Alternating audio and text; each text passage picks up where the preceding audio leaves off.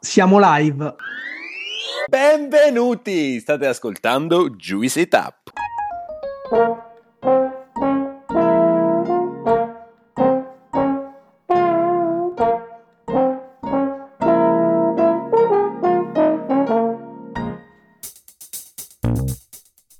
Siamo Gianluca, Alessandro e Claudio, tre amici che si sono conosciuti ai tempi dell'università a Pollenzo. Siamo molto diversi tra noi, ma condividiamo una grande passione per l'enogastronomia, per tutto o quasi tutto ciò che è edibile e potabile. Una di quelle amicizie costruite tra piatti di pasta e bottiglie di vino. Questo spazio si chiama Juicy Tap perché quello che faremo è spremere e tirare fuori tutto quello che c'è di interessante e innovativo nel mondo dell'enogastronomia. Stay Juice, il viaggio è appena iniziato. Siamo Alessandro e Gianluca e insieme a Claudio siamo i fondatori di questo podcast e del progetto Juice. Oggi avremo con noi un ospite speciale. È stato un nostro professore all'Università di Pollenzo ed è uno dei massimi esperti in materia. Quale materia? Oggi parleremo di mare e di pesca sostenibile. Cercheremo di capire quali tipologie di pesca esistono e come alcune di queste abbiano influito sulla biodiversità marina. Parleremo di inquinamento e di surriscaldamento globale e di come questo stia drammaticamente provocando l'innalzamento del livello dei nostri mari. Lo faremo come detto con un grandissimo esperto. Intervisteremo infatti il professore Silvio Greco, che è biologo marino, professore all'Università di Pollenzo e dirigente di ricerca della stazione zoologica Dorn. Il professor Greco ha effettuato campagne di pesca scientifica in quasi tutti i mari del mondo, partecipando a sei campagne di ricerca in Antartide. Ultimo, ma non certo per importanza, è autore di oltre 200 pubblicazioni scientifiche in Italia e all'estero. Direi che le premesse sono molto buone e io direi di iniziare. Buonasera professore, benvenuto su Juicy Tap. Buonasera. È un grandissimo piacere averla qui e io direi subito di partire con la prima domanda. Come sempre, se può raccontarci la sua storia, chi è Silvio Greco e le esperienze che hanno caratterizzato la sua carriera.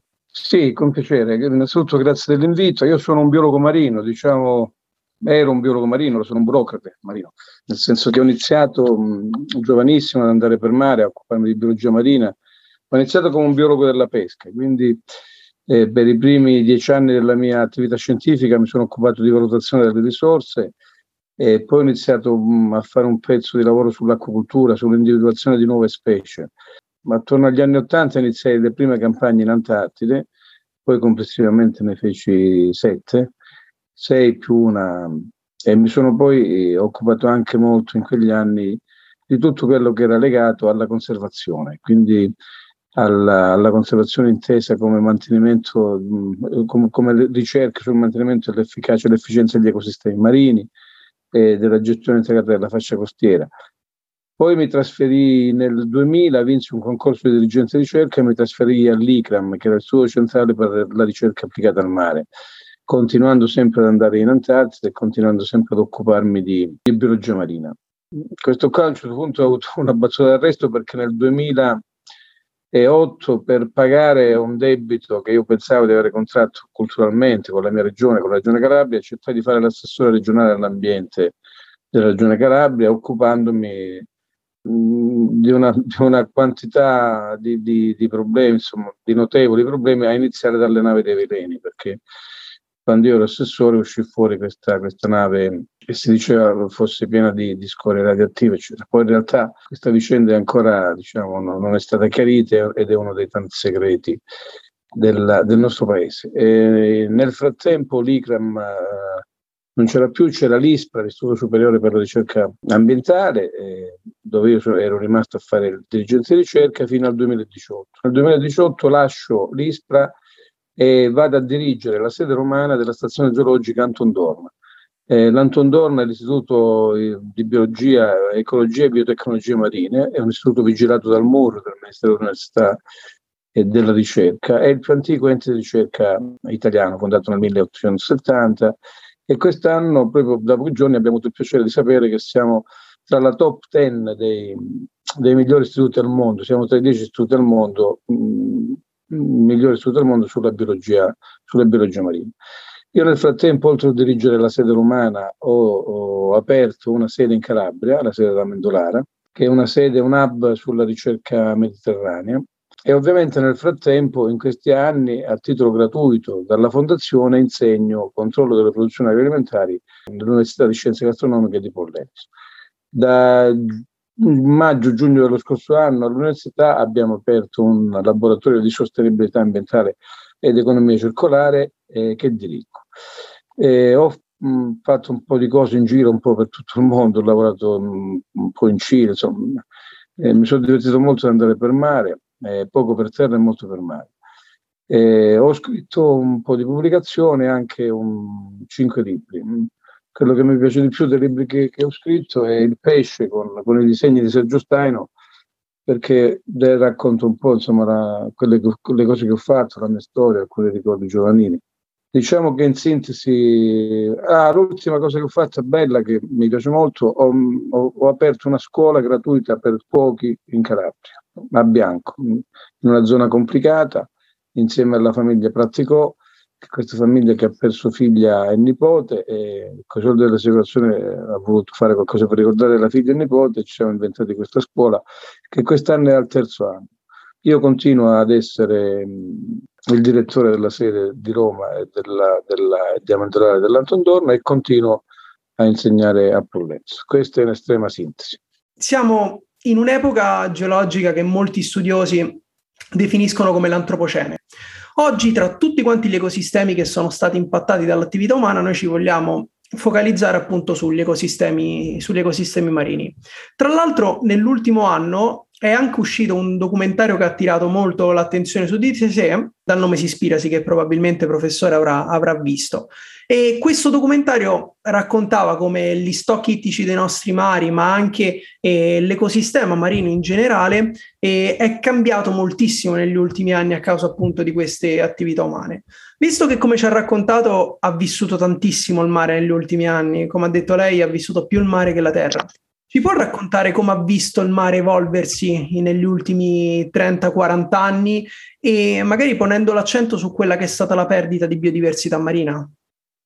Sì, chiariamo subito questo concetto di Seaspiracy. Io sono stato uno di quelli molto critico su, su Seaspiracy perché Seaspiracy confonde l'impatto con la sostenibilità l'autore, pur dire, dicendo cose giuste, eh, nessuno di noi è favorevole all'uccisione di, di, di, di cetacei, di mammiferi marini, ovviamente, e nessuno di noi è, è, è d'accordo con la pesca industriale che che si, applica negli oceani, con navi alti, grandi 100 metri, con, con reti che non finiscono mai, che distruggono tutto. Però lui ha fatto questo errore perché nel momento in cui tu valuti solo un impatto e non ti rendi conto che la sostenibilità non è fatta solo dall'impatto, ma è fatta anche dall'aspetto sociale e dall'aspetto economico e ora anche da quello culturale, tu hai sbagliato tutto. Perché lui con- conclude il Sespirasi con questa cosa a suo avviso forte, ma in realtà a mio avviso banale, bisogna vietare la pesca. Io ricordo pacatamente all'autore di Sespirasi che nel nostro mondo un miliardo e 300 mila persone vivono solo ed esclusivamente dei prodotti della pesca. Quindi o vanno tutti a casa sua a mangiare o molto probabilmente insomma, bisognerà che lui riveda questo, questo, ragionamento. Perché c'è l'altra faccia della medaglia, che è la faccia che studia la biologia marina, che studia la biologia della pesca. E, e i biologi della pesca dicono che un, una pesca sostenibile è possibile. E lo dimostra per esempio la piccola pesca costiera italiana, che vede pescatori che vanno a mare con imbarcazioni sotto dei 10 metri, che vanno a mare con tramaglio, con palangari, con, con attrezzi diciamo, antichi quanto la storia dell'umanità, e che portano a casa qualche chilo di pesce, ma anche i pescherecci, diciamo, a strascico italiani che rispettano le regole, che pescano fuori dalla, dai 50 metri di profondità, che rispettano il fermo tecnico sabato e domenica, che rispettano la misura della maglia e sono la maggioranza, quelli là onestamente non si può dire che non è impattante, perché non esiste alcuna attività umana che non sia impattante.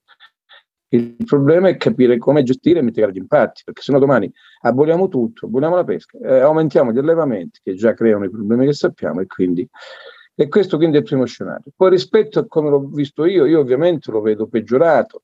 Ho scritto anche un, due libri, un'onda di plastica e la plastica nel piatto, eh, l'ultimo nel 2020 congiunto editore, la, un'onda di plastica con manifesto libri, dove insieme a Raffaella Bullo, dove proprio analizzo il problema dell'inquinamento marino, in particolar modo con, nuova, con questo nuovo inquinante che è appunto la plastica.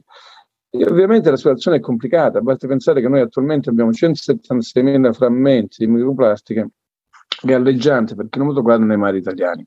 Quello che nessuno dice o che qualcuno dimentica è che la plastica galleggiante è tra il 3 e il 5%.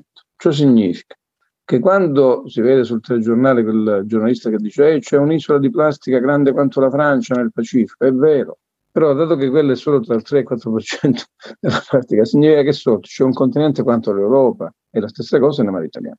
Ovviamente poi c'è un tema legato ai contaminanti, contaminanti persistenti, infatti ormai bisogna suggerire a tutti di mangiare pesce a ciclo vitale breve, e questo per tre motivi. Il primo motivo è che un pesce a ciclo vitale breve ha fatto in tempo a riprodursi, quindi il nostro gesto gastronomico non, non incide sulla risorsa. Il secondo punto è che un pesce vitale breve non ha fatto in tempo a inquinarsi tanto, perché a inquinarsi si è inquinato. Non ci sono ormai organismi viventi che non sono inquinati. La tragica, eh, e per concludere il discorso del pesce vitale breve, è il prezzo, perché ovviamente il prezzo è basso. Però quello che eh, ormai è dirimente rispetto alla contaminazione è il discorso, per esempio, legato al fatto che non solo più negli organismi marini o anche in altri organismi noi troviamo le, le plastiche contaminanti. C'è una ricerca un, del dottore Ragusa del Fate Bene Fratelli di Roma che qualche mese fa ha pubblicato una ricerca sconcertante, cioè lui aveva sei placente umane, sei, sei placente di donne, e in tutte e sei le placente hanno trovato frammenti di plastica. Ciò significa che quindi il bambino già a livello quando è feto prende, plastica. Io penso che questa sia la cosa di rimente che debba fare in qualche modo riflettere sul fatto che noi siamo veramente stupidi, altro che Homo sapiens sapiens. D'altronde il nome ce lo siamo dati noi e quindi ci sta che poi ce lo siamo dati bello, Homo sapiens sapiens.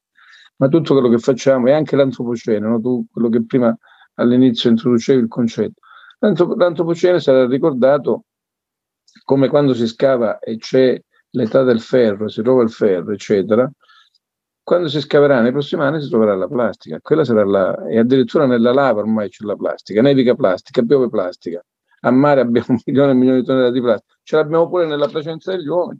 Ecco, quello sarà il grande fallimento della nostra specie. Professore, ha parlato prima di un qualcosa di molto interessante, ovvero che può esistere una tipologia di pesca virtuosa e sostenibile, però spesso quando si parla di pesca, eh, spesso si ignora che per catturare la stessa specie si possono usare eh, svariate tecniche e, e, e, metodologie di pesca differenti. Potrebbe elencarci eh, le, le, le, varie tipologie di pesca dalle più sostenibili alle più eh, invasive per i nostri mari, alle, più, alle meno sostenibili? La più invasiva, ovviamente la meno sostenibile, è la pesca strascico perché la pesca strascico raccoglie tutto quello che trova davanti alla rete, piccoli, adulti, giovanini, eh, pesci commerciali, specie non commerciali, tutto quello che c'è viene raccolto. La più sostenibile è la passerella, la feluca dello Stretto di Messina, cioè quella, quella barca che ha un'antenna e una passerella, un'antenna di 30 metri, una passerella di 30 metri, dove il pescatore vede quello che sta uccidendo, cioè il pescatore infiocina con la fiocina il pesce spada. Ecco, questo è il ragionamento selettivo e non selettivo e poi c'è tutta una via di mezzo, perché anche i palangari, i, i consi, no? quelli che hanno gli ami, possono essere selettivi se usati in alcune zone, ad alcune profondità e possono fare danni se usati nei periodi sbagliati o a profondità sbagliate, come anche le reti ad imbrocco, i tramagli oppure le nasse. Ogni attrezzo deve essere legato a dei tempi, ogni attrezzo può essere più o meno sostenibile, dipende da come lo, lo si usa. Diciamo che non esiste, eh, l'ho detto all'inizio, non c'è attività umana che non abbia un impatto e la pesca ovviamente ha degli impatti. Ce n'è chi ne ha di più come lo strascico, ce n'è chi ha di meno come la piccola pesca costiera, però è chiaro che, che, che un impatto c'è, c'è sempre. E come è regolamentata oggi, eh, secondo la sua opinione? No, la pesca, devo dire, in Italia, i regolamenti della pesca in Italia sono, sono, sono come tutte le norme italiane, sono di grande livello. Il tema vero è che noi abbiamo un problema di controllo. Abbiamo un problema di, di controlli perché poi molto spesso le capitanerie non hanno le motovedette da destinare a questo tipo di cose, non hanno il personale, non hanno la nafta. Insomma, sono tutte una serie di problemi, sono pochi perché noi abbiamo in Italia centinaia e centinaia di punti di sbarco, oltre che i porti, eccetera. Quindi è chiaro che controllare, diciamo che già le nostre forze dell'ordine a mare fanno un grande un grande lavoro della Guardia di Finanza, i carabinieri, anche diciamo, i carabinieri forestali, eccetera. E il tema vero è che, che, che, siamo una penisola molto grande e quindi non è facile gestire. Però diciamo che dal punto di vista normativo siamo, siamo messi bene perché noi siamo adeguati anche all'Unione Europea perché ormai diciamo che si, la gestione della pesca non è più in mano al Ministero delle Politiche Agricole, ma diciamo è collegata molto ai regolamenti comunitari, quindi noi abbiamo il fermo tecnico, il sabato e domenica non si pesca, per esempio strascico, abbiamo il fermo biologico, abbiamo tutta una zona di narseriare, di ripopolamento, abbiamo per fortuna un sistema di aree marine protette che sta funzionando molto bene e che bisognerà enfatizzare. Il problema vero è che eh, noi il prodotto italiano, i pesci italiani, ce lo mangiamo entro marzo, è finito e quindi noi abbiamo 40 paesi che ogni mattina portano pesce fresco da, da, tutto il mondo. Basta pensare che le razze, le ali della razza che si mangiano fritte in alcune regioni italiane, vedi la Toscana, vengono dagli Stati Uniti per dire. O tutti i pesci, diciamo, porzione, il dentice, i pauri, i pagri, eccetera, vengono tutti dal Senegal, eccetera. I polpi vengono tutti, l'octopus vulgaris, vengono tutti dal Marocco e così via. A proposito di impatto della pesca, professore, uno degli effetti principali che viene in mente è quello della, della scomparsa di alcune, di alcune, specie intere. Io ancora ricordo quando uno solo fish, ehm, lei cucinò la medusa fritta e proprio per sensibilizzare a questo tema, cioè raccontando di come la medusa stava spopolando nei nostri mari perché la scomparsa di alcune specie avevano eh, insomma cambiato quella che era la, la, la, la, catena, la catena alimentare e quindi causato degli scompensi all'interno dell'ecosistema, dell'ecosistema marino. Ci può raccontare qual è il rischio appunto della scomparsa di, di, tonni, salmoni, di tutti quanti questi pesci che negli ultimi anni sono diventati estremamente diffusi perché sono diventati protagonisti eh, sulle nostre tavole, ma che dall'altro lato stanno causando eh, dei danni insomma irreversibili ai nostri, ai nostri sistemi. Ah, il tema del salmone è un tema complesso, il salmone selvatico sicuramente, che poi non, non c'è solo una specie di salmone selvatico, ce ne sono parecchie, diciamo sono tutte in sofferenza. Il tema è che in ogni caso il salmone viene allevato, qua, qua è, è, c'è un problema perché l'allevamento del salmone ha rotto un tabù che durava da circa 10.000 anni perché noi allevando il salmone, la spigola e l'orata abbiamo allevato dei predatori di vertice, dei carnivori e quindi diamo della farina, come mangime, gli diamo, gli diamo la farina di pesce selvatico e questo non è più sostenibile. Sul discorso del tonno abbiamo avuto una serie di, di, problemi che aveva quasi cancellato la specie dal mar Mediterraneo. Per fortuna con le quote, cioè imponendo a ogni paese un limite di pesce che potevano pescare, stiamo recuperando di stock. Però ancora ci vorrà, ci vorrà un po' di tempo, anche perché il tonno si riproduce la prima volta nella sua vita dopo cinque anni di vita, la sua prima performance riproduttiva è dopo cinque anni e quindi bisogna dargli il tempo di arrivare 5 anni magari anche di, di superare l'asticella. Più in generale il problema vero è che noi abbiamo uh, poca contezza di cosa succede a mare, perché forse qualcuno si meraviglierà, ma noi del mare non conosciamo nulla. Noi abbiamo mappato meno dello 0,001 dei mari del mondo. Abbiamo un'abissale ignoranza. Basti pensare che l'Italia non ha una nave pubblica di ricerca, eh, quando io ero nel CDA del, dell'OGS, che è l'Istituto Oceanografico Sperimentale di Trieste, siamo riusciti a comprare una nave da destinare alla ricerca antartica, la, la Laura Bassi, ma l'Italia attualmente non ha una nave pubblica di ricerca, non ha un peschereccio pubblico da ricerca, non, non ha un batiscafo. Quando io ho fatto le ricerche sui gambri, il batiscafo l'ho affittato dai francesi, avevo avuto un'offerta anche dagli svizzeri, gli svizzeri ne hanno quasi mh, mm, o 4 o 5. Questo per dire. Quindi c'è un problema generale, c'è un problema generale di conoscenza, quindi noi non, non, sappiamo cosa sta effettivamente succedendo a mare. Non investiamo quasi nulla in ricerca e poi nella ricerca marina, men che mai. Ha parlato sia prima che adesso di, di acquacoltura, anche in maniera, tra virgolette, un po' critica. Secondo lei quali sono i svantaggi e i vantaggi insomma, di, di questa forma di allevamento? Naturalmente facendo una distinzione come faceva lei tra allevare pesci predatori e invece allevare pesci che non lo sono e che quindi per definizione diciamo sono più sostenibili. Sì, il problema è che noi essenzialmente i pesci che alleviamo sono tutti predatori diversi, sono tutti carnivori. E io distingo tra un'acquacoltura buona che l'acquacoltura dei molluschi, cozze, vongole, ostriche, perché mh, mm, fasolari, eccetera. Perché? Perché quelle sono dei filtratori, quindi non impattano sull'energia del sistema. Al contrario, i pesci, essendo tutti predatori diversi, hanno bisogno per crescere di farine. Quindi io sì, sono molto critico sulla piscicoltura, diciamo. Ecco mentre al contrario favorisco l'acquacoltura di, di molluschi filtratori perché eh, tra l'altro sono buoni e fanno bene a tutto perché hanno regolamenti e poi addirittura le cozze riescono a buttare come pseudofeci le plastiche quindi sono pure come dire in gamba nel senso che non accumulano plastiche eh, a proposito di plastica professore le chiedo di fare un un piccolo passo indietro, poiché comunque lei ha scritto tanto di, di mare, ma, ma, ma, si è focalizzato nei suoi ultimi libri sul, sul discorso relativo alle, alle microplastiche.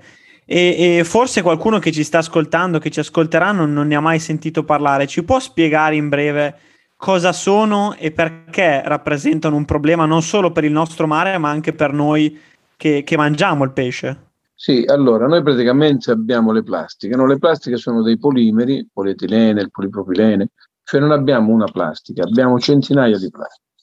Ora il problema qual è? Che noi negli ultimi, dagli anni 50 ad oggi, abbiamo prodotto una quantità allucinante di plastica e siamo arrivati ora a numeri tipo 480 milioni di tonnellate.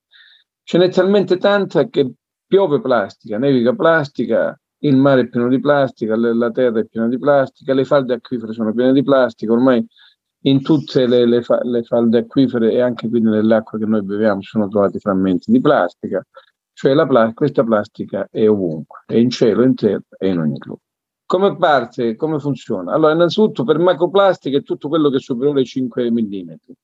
Dai 5 poi la plastica si degrada per effetto del sole, eccetera, diventa microplastica sotto i 5 mm. Dopodiché diventa nanoplastica. Nanoplastica è sotto i micron, cioè è, è infinitesimale. Nel momento in cui la plastica diventa nanoplastica, va ovunque. Basta pensare che noi la troviamo anche ormai nei, nei nostri organismi, la troviamo negli organismi di, di, di pesci, crostacei, molluschi, anche che vivono a profondità. Un recente studio ha trovato dell'Università di Cagliari di Alessandro Cao ha trovato fino a 40 frammenti nel gambero rosso, che è un gambero che vive a 700 metri di profondità o nello scampo. E, e questo inizia ad essere un problema perché praticamente noi eh, è stato calcolato che mangiamo e respiriamo a settimana 5 grammi di plastica, quindi l'equivalente di una carta di credito. Se a questo si lega pure il fatto che dicevo prima di, della presenza ormai individuata di plastica nelle placente umane, eh, si capisce perché eh, questa, questa, plastica è, è un problema. Noi tra l'altro non sappiamo ancora neanche quali sono gli effetti, però diciamo così che a sentimento non penso faccia bene mangiare plastica. Professore, se c'è una cosa che ho sempre ammirato in lei è, è quella comunque di, oltre a trasmettere la grandissima passione che ci sta trasmettendo anche oggi, è quello comunque di avere sempre un, una vena di, di ottimismo e di speranza per, per il futuro. Parlando appunto di questa speranza che ci piacerebbe avere, quali sono delle azioni che potremmo provare ad intraprendere per far fronte a questa situazione? Ci sono delle cose che secondo lei sono veramente urgenti e necessarie per po- poter cambiare la direzione in cui stiamo andando? Sicuramente, sicuramente sì. Per esempio, noi sul tema delle plastiche dovremmo da subito abbandonare completamente l'uso e getto. Cioè noi non abbiamo bisogno di bere lo spritz con due cannucce, l'ombrellino di plastica e la forchettina per l'oliva. Non servono a nulla, durano pochissimi secondi, al massimo qualche minuto e non sono riciclati.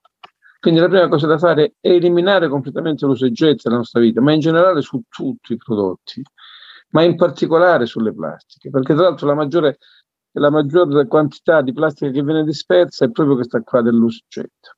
E c'è stata ora una, una, determinazione europea che però ancora l'Italia non ha, non ha ratificato, il 6 luglio, proprio sul, sul, su, sulle plastiche monouso. Purtroppo, tra l'altro, l'Italia eh, in maniera dicotomica, da una parte dice sì che vuole la transizione ecologica, eccetera, che vuole ridurre, eccetera, E in realtà eh, l'Italia ha comprato la maggior parte delle fabbriche europee di, di uso e getta sono state comprate dagli italiani, oltre al fatto che in alcune regioni italiane abbiamo proprio distretti della plastica uso e getta. E tutti sapevano che si andava verso questa direzione, quindi eh, si poteva già riconvertire il sistema produttivo perché noi, do- noi non dobbiamo demonizzare la plastica. Chiariamo subito questo concetto. Noi non possiamo fare a meno della plastica. Abbiamo alcuni settori poi dove la plastica è proprio eh, penso al settore sanitario che abbiamo tutti visto ora con il Covid, ma al settore automobilistico, ferroviario, cioè tutte le costruzioni ormai hanno plastica. Ma il problema è che noi dobbiamo tornare a quando il nostro Natta, che inventò il polipropilene, inventò questa sostanza che doveva durare in eterno, perché tra l'altro dura in eterno. Questa è la fortuna e la sfortuna di questo materiale. Perché la plastica, pure quando diventa nanoplastica, sempre plastica resta e resta per migliaia d'anni, non è che dura un giorno. Quindi noi dobbiamo riprendere il tema di utilizzare la plastica. A questo punto, nel momento in cui la plastica finisce, quell'oggetto finisce il suo servizio, riprenderla e riutilizzarla per fare altre cose. Noi diciamo, siamo contenti, l'Italia è un paese riciclone perché noi ricicliamo, cioè noi raccogliamo. No, noi siamo un paese che inizia a differenziare e questa è una buona cosa. Peccato però che dopo che differenziamo, noi la maggior parte della plastica differenziata la bruciamo, la mandiamo a incenerimento, creando anche problemi ambientali serissimi. Come diceva la Vocer, nulla si crea, nulla si distrugge, tutto si trasforma, quindi non è che uno si può lasciare abbindolare da questi inceneritori, perché di questi si tratta, inceneritori che vengono chiamati termovalorizzatori, perché poi abbiamo il problema delle scorie, che sono delle scorie tossiche, e, in più abbiamo tutto il problema dei gas, dei gas tossici, delle diossine, diossine simili, eccetera, che vanno, che vanno nell'atmosfera. Quindi ci sono cose che possiamo fare. E, e un'altra cosa che dobbiamo fare assolutamente è iniziare a pensare che questo pianeta le risorse ce l'ha finite, quindi noi dovremmo iniziare ad essere sobri nei consumi. Noi non possiamo pensare di cambiare telefonino ogni anno, di cambiare computer, di, di avere tre macchine. Questa cosa qua non funziona più perché non, non regge il sistema. E a tale punto voglio chiarire una cosa. Il sistema è la qualità della vita della nostra specie, perché il pianeta non gliene frega niente di noi. Il pianeta Terra vivrà tra 1,7 e 3,5 miliardi di anni. Poi si avvicinerà al Sole ed è finita. Resteranno solo i batteri di nicchia, delle fessure, eccetera. Questo è il dato. Quindi quando noi ora diciamo occupiamoci di noi, siamo l'antropocene e invertiamo la rotta, eliminiamo le, le, fonti fossili, abbassiamo la CO2, abbiamo 419 parti per milione di CO2 nel pianeta oggi, che è un dato pazzesco, che tra l'altro provato che è un dato umano, è un dato antropico. Ecco, noi tutte queste cose qua le dobbiamo fare non per il pianeta Terra, il pianeta Terra ha già visto cinque estensioni di Marte, quindi ne vede sia una vede senza unicamente. Lo dobbiamo fare per noi, per la qualità della vita della nostra specie su questo pianeta. E lo stiamo già verificando, perché quello che sta succedendo in questi giorni non è maltempo, non si può più imbrogliare la gente. Che, questi, questi fenomeni che stiamo vedendo ora sono proprio fenomeni tipici di un cambiamento climatico dobbiamo prenderne atto, perché se non ne prendiamo atto e non iniziamo a ragionare in termini di mitigazione degli impatti, noi poi sarà troppo tardi quando ce ne accorgeremo. Realmente la casa brucia e realmente, come dice questa ragazzina di Greta Thunberg, questo bla bla bla bla bla bisogna finirla, perché è la verità, bisogna fare qualcosa ora. Se voglio ricordare che quando eh, si parla che l'aumento della temperatura poi squaglia i ghiacci e c'è l'innalzamento dei mari, non è che ci, ci dobbiamo aspettare l'onda dello tsunami, un millimetro di acqua salata che supera la riga di costa ed è finito. Quella, quella, quell'area là la abbandoni perché non serve più. Quindi è questo, si può fare, però ci dobbiamo dare una mossa. E a proposito di consigli pratici e di appunto consumo, consumo di pesce, c'è qualche linea guida che possiamo tenere a mente riguardo la stagionalità? Ha detto all'inizio di questa intervista l'importanza di mangiare pesce azzurro a breve ciclo, però dei principi che chiunque può tenere a mente quando va a fare la spesa. Sì, abbandonare sicuramente i grandi pesci, quindi abbandonare tonno e pesce a spada, perché purtroppo sono pieni di contaminanti e quindi non è il caso di, di, di mangiare. Punto uno. Punto due, noi nei mari italiani abbiamo oltre 400 specie di pesci, crostacei e molluschi, abbiamo l'imbarazzo della scelta. Noi continuiamo a chiedere sempre le stesse cose, specie bistecca, e quindi questo è un problema. Quindi la prima cosa da fare è chiedere di diversificare, andare su ormai nel banco delle pescherie, quando uno va nel banco delle pescherie, ci sono almeno 20-30 specie, almeno. Se uno chiede sempre la bistecca di pesce spada, la bistecca di tonno, non, non, non, non la svoltiamo, o peggio ancora mo, salmone, allevato pangasio, che prezzi pangasio. Quindi diversificare, questa è la cosa, diversificare, mangiare di meno e mangiare meglio, eh, perché in Italia, cosa abbastanza ridicola, si spende più per dimagrire che per mangiare, perché noi abbiamo il problema sempre di non pensare mai, per esempio, quando noi dobbiamo andare a mettere l'olio della macchina, ci informiamo quale olio vuole la macchina e lo paghiamo anche caro. Ci sono degli oli per le macchine mm, di, alcune marche che, che, costano un sacco, però mettiamo quello là perché sappiamo che se l'olio non è buono poi abbiamo problemi. Quando invece andiamo a comprare l'olio per noi, prendiamo l'olio più scarso, cioè la spesa la si fa andando a vedere quali, quali sono le cose più a basso prezzo, non ricordando che quell'olio là poi lo mettiamo dentro il nostro corpo, quel cibo là lo mettiamo dentro il nostro corpo. E questo è il discorso. Bisogna iniziare a ripensare i nostri stili di vita con sobrietà, che è una parola desueta, ma l'ha detto il Papa, quindi non la dico io, io la ripeto solo, che bisogna essere sobri e che bisogna capire che noi non possiamo avere come, come, come faro il prodotto interno lordo che sale se c'è il traffico a Roma, sale il PIL perché quello là eh, significa che aumenta l'inquinamento, significa che no, non va bene, significa che aumenta la CO2, eccetera, eccetera. Dobbiamo quindi cambiare paradigma da questo punto di vista ed essere sobri. Professore, siamo quasi arrivati alla fine, però le chiedo una cosa, perché il suo corso, che io ho fatto intorno al 2016, direi, eh, mi aveva lasciato tante informazioni, tante nozioni, come sta anche oggi raccontando, però Com'è possibile cambiare la situazione? Com'è possibile sensibilizzare le persone, le istituzioni, le aziende, i consumatori finali? Allora, la prima cosa che bisogna dire è che purtroppo c'è una consapevolezza che però non si tramuta in azione. Perché anche questi ragazzi di Friday for Future, per esempio, no? che vanno a manifestare, o tutti in generale le persone che vanno a manifestare, è una cosa bellissima, è giusto, bene o male che ci sono. Però poi il problema è quello che vai a chiedere, questi ragazzi non vanno a votare e questo è un ossimoro, perché sono poi la, è poi la politica che fa le cose, parliamoci chiaramente. Quindi innanzitutto bisogna prendere parte e bisogna andare a votare.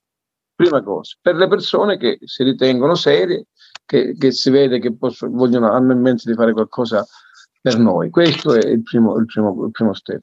La seconda cosa, purtroppo, non è cambiato niente in questi anni, anzi devo dirti che la pandemia ha peggiorato tutto, altro che saremo migliori.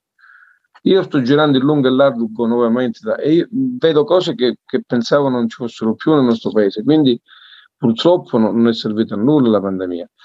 E lo dimostra il fatto anche de, di tutto quello che stiamo consumando, di tutto l'aumento della produzione di plastica, per esempio, eccetera, eccetera.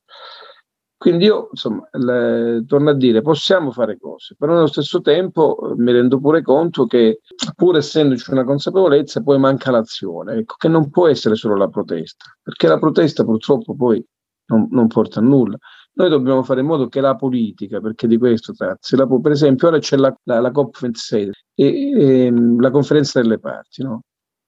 Io mi auguro che non si risolva pure là le solite chiacchiere che si fanno in ogni COP perché il problema vero è che noi l'unico accordo sul clima mondiale che avevamo, che era l'accordo di Kyoto, ancora non siamo riusciti a chiudere, dopo 32 anni, perché l'accordo di Kyoto parte, parte di, di più ormai, perché parte dal 92, la conferenza di Rio, e noi ancora non siamo riusciti a chiudere. E anche se domani si applicasse l'accordo di Kyoto, ormai non servirebbe più a nulla perché abbiamo già superato diciamo, il limite. Quindi io sono ottimista e perché onestamente ho l'ottimismo della regione, non, non, però sicuramente bisogna bisogna fare in modo che tutti noi si diventi partigiani di questa cosa, cioè noi dobbiamo prendere parte a questa cosa e stare in silenzio, stare fermi non, non, aiuta e non aiuta la nostra specie. Ecco.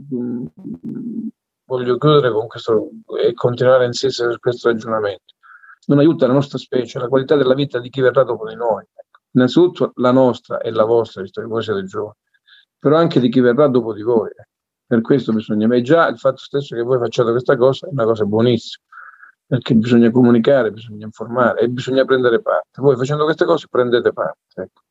Però, professore, a proposito del, del prendere parte, noi siamo, mi viene quasi da dire, privilegiati ad aver avuto la fortuna di incontrare delle persone che ci hanno aperto gli occhi e reso più sensibili nei confronti di questi temi. Lei che per tutta la vita è stato un comunicatore, perché è quello che continua a fare ancora oggi, ha, ha una sua battaglia che, che, combatte e lo fa attraverso la, la comunicazione. Come si fa a sensibilizzare le persone verso questi, questi temi? Perché non siamo tutti Greta Thunberg e a mia mamma, mia nonna che hanno altri interessi, magari il semplice discorso e elenco delle problematiche non, non, stimola. Quale può essere, secondo lei, un, un, una strategia per uh, far aprire gli occhi a più persone possibili? La strategia deve essere l'informazione, che deve essere corretta che, e non serve fare paura, perché poi ci si abitua alla paura, quindi non, non deve essere una cosa di, di, tragica, però bisogna spiegarle le cose. Bisogna dirgli, mamma, vedi, sta, vedi che è successo ieri a Catania, due morti perché c'era il mare dentro la città, ma che era un mare d'acqua, eccetera, eccetera. Spiegare perché una delle cose è questa, se no non, non si riesce a... non è facile che la gente se ne accorga, perché questo tema dei cambiamenti climatici purtroppo è come, come i tumori, no? il tumore è asintomatico e quando poi te ne sei accorto sei, sei fregato.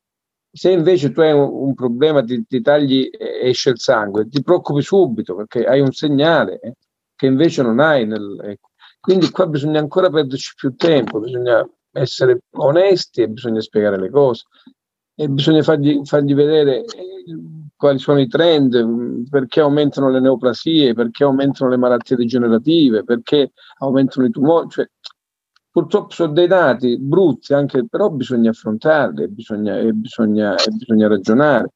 Bisogna fare capire che la qualità della vita significa che noi ormai avremo estati sempre più calde e già ormai quello lo capiscono loro, perché loro tra l'altro sono stati testimoni di quando non c'erano le estati così calde.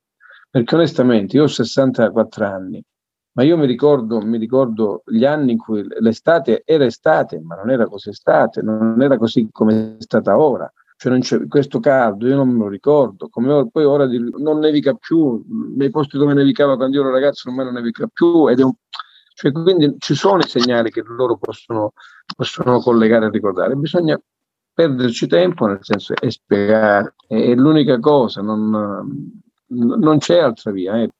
Professore, prima di lasciarla andare via, noi abbiamo un rito in questo, in questo podcast, eh, perché diciamo la nostra speranza intervistando persone come lei è quella, come diceva lei, di, di contaminare, di parlare di argomenti interessanti e farle arrivare a più persone possibili.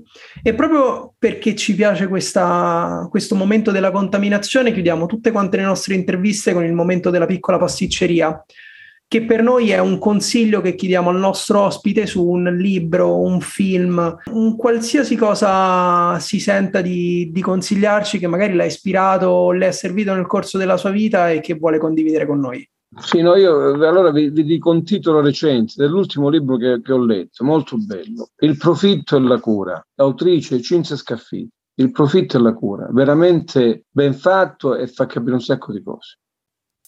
Professore, grazie di cuore per il suo contributo. Come sempre, eh, molto molto di aiuto, sono sicuro che ispirerà anche i nostri ascoltatori. Grazie di cuore. Grazie a voi e buona vita, buon tutto. Grazie mille, a presto. Professore, grazie mille. È stato Ciao, gamba. Hai ascoltato Juicy Tap. Per altri contenuti di Juice ci trovi su Instagram e sul nostro sito thisisjuice.net.